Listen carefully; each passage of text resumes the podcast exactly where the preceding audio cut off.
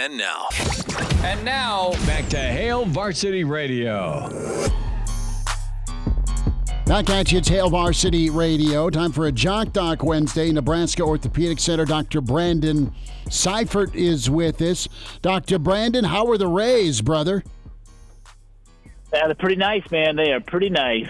You bet. How's life? How's life for y'all back there? It's uh, a seven degree wind chill. We'll just leave it there. Oh, that's brutal. That is brutal. It's not a seven degree wind chill where you're at. a little warmer here. Yep, a little warmer. Well, let's talk NBA for a moment. Uh, Ja Morant uh, of the Grizzlies, standout ball player, incredible talent. But he just can't seem to uh, seem to stay on the court. Last year it was the the flashing guns on Instagram Live. Now it's Yeah. injury concern. That's a different type of injury, potentially. this is season ending injury as he had a subluxation of his right shoulder during a training session. Dr. Brandon, the MRI revealed a uh, labral tear. We talk a lot of labral issues, la- lab- labrum issues, but uh, not necessarily in basketball, do we? No, not really. It's not all that common in basketball. At least you know, not that you hear about. Obviously, I see a ton of these uh, in a variety of athletes. Uh, I would say you know less common in our basketball players, not unheard of, but less common. Uh, but you know, as we talked about these before, you know, thinking about these anatomically. So dealing with the shoulder, the shoulder is a ball and socket joint. On the socket side of the shoulder, that's called the glenoid, and then there is a ring structure that sits around the socket, kind of like a rubber gasket, called a labrum. It deepens the socket and acts as kind of a stabilizer for the ball portion. And so typically with these, you know, you can have tears in that labrum kind of all the way around the ring that results in kind of different symptoms, different pathology. The most common of which that we see is where you start to have patients complain of you know, shoulder being loose, instability, subluxation, or full-on kind of dislocation.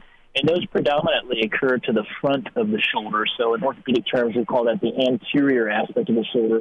So when your shoulder dislocates, typically it goes out the front towards the bottom. Um, and that's probably what he's dealing with in this scenario. Obviously, you can have tearing in the back of the labrum and be unstable towards the back, but we tend to see those more in kind of our football, wrestling type athletes. Um, but again, you can see them in you know basketball and football together. But that's typically the scenario that uh, he's in it's hard to say with this, you know, how long he's had this. My guess is that they're thinking surgery at this point is he's probably been battling this for a while, would be my guess. so the thought is that the the labrum tear happened before the subluxation of the shoulder. Probably happened somewhere along the way where he basically, that ball portion kind of rode up on, on the top of that kind of rim of labrum and it starts to slowly kind of peel that off. You know, either you'll have one kind of traumatic event here where you have one kind of full on big dislocation, kind of tears off the whole labrum. And then as that heals back, it heals back at a lower level, and you're kind of less protected from that ball going forward. And then over time, just repeatedly, that gets worse and worse. Um, and so my thought for him, just kind of based on the describing it, he's probably had subtle events where that ball portion has just kind of steadily started slipping out, kind of wearing on that labrum, and just gradually, gently, probably peeled off that labrum over time. Dr. Brandon, let's talk about recovery, procedure recovery, and then how it uh, could linger with Morant's return to, to form. He's been incredible when he's been healthy. Yeah, absolutely. And so, you know, I think there's a very high chance he'll get back to a really high level. Um, you know, should have a pretty high chance of returning back to the same level or higher, um, especially in the sense that he's not a throwing athlete, kind of a different perspective for them. Um, but from the treatment perspective on this, and the goal is to basically sew that labrum back down on top of the glenoid or the socket. We have a variety of techniques for that. Most commonly are using these things called anchors, which are these little uh, sutures or plastic screws that we put into the bone, and coming out the back of those is suture material, and then we pass that to the torn labrum, and that basically cinches that down on top of the uh, glenoid, which is the bony part, and then the labrum heals back to it over time. It's an arthroscopic procedure, um, has really high success rates. You know, the biggest thing you worry about with any of these type of you know instability type cases would be you know redeveloping instability. You know, for example, you're playing football and you have one of these procedures done, you go back out of the football field and some big fullback runs into you, then obviously that could tear through those sutures and re-injure yourself. Basketball, a little less chance of that happening, uh, but still enough that you do worry about you know, recurrent kind of instability picture showing up in him down the road. So specifically, it's you said it's they're stitching this back together. I I mean, What does that look like in terms of the recovery process following the surgery? I assume the arm is going to be in a sling for a little bit, but is there any physical therapy that's going to be needed with that here in the next couple of months? Yeah, great question. So, you know, typically after these, you'll be in a sling with one of those pillows for about six weeks. Uh, sometimes you get more aggressive and take it off at four. And essentially, you're not really allowed to uh, do active motion where you're kind of moving it yourself. You do passive motion, which we start therapy right away with these. We're pretty aggressive with it. So typically within you know a couple days to a week, you'll start physical therapy on these. Um, and that's how that goes. Then in terms of long-term recovery, so six weeks sling comes off, and you're just kind of doing some gentle active strengthening at that point. We don't really start any real more aggressive strengthening until you get about three or four months down the road.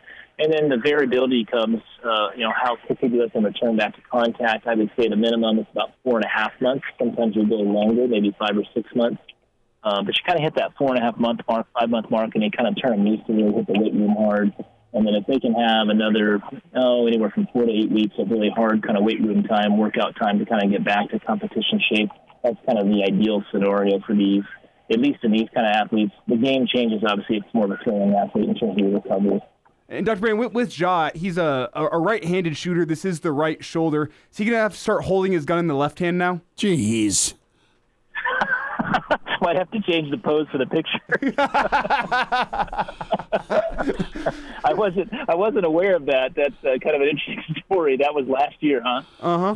Yeah, multiple times, multiple times. Even after uh, being uh, punished, he continued brandishing guns on his Instagram live. So you can't do that, Ja Morant.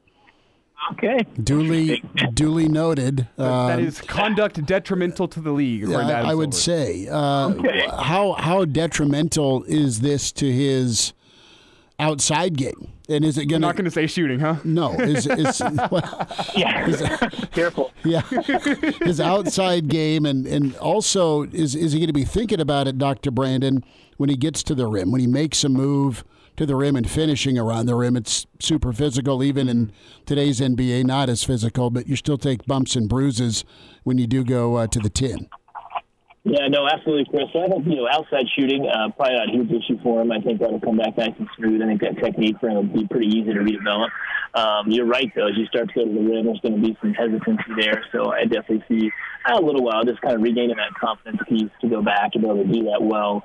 Uh, but in the end, I still think they'll do that well. But that's obviously the area where you know he put himself most at risk for you know some type of re-injury event.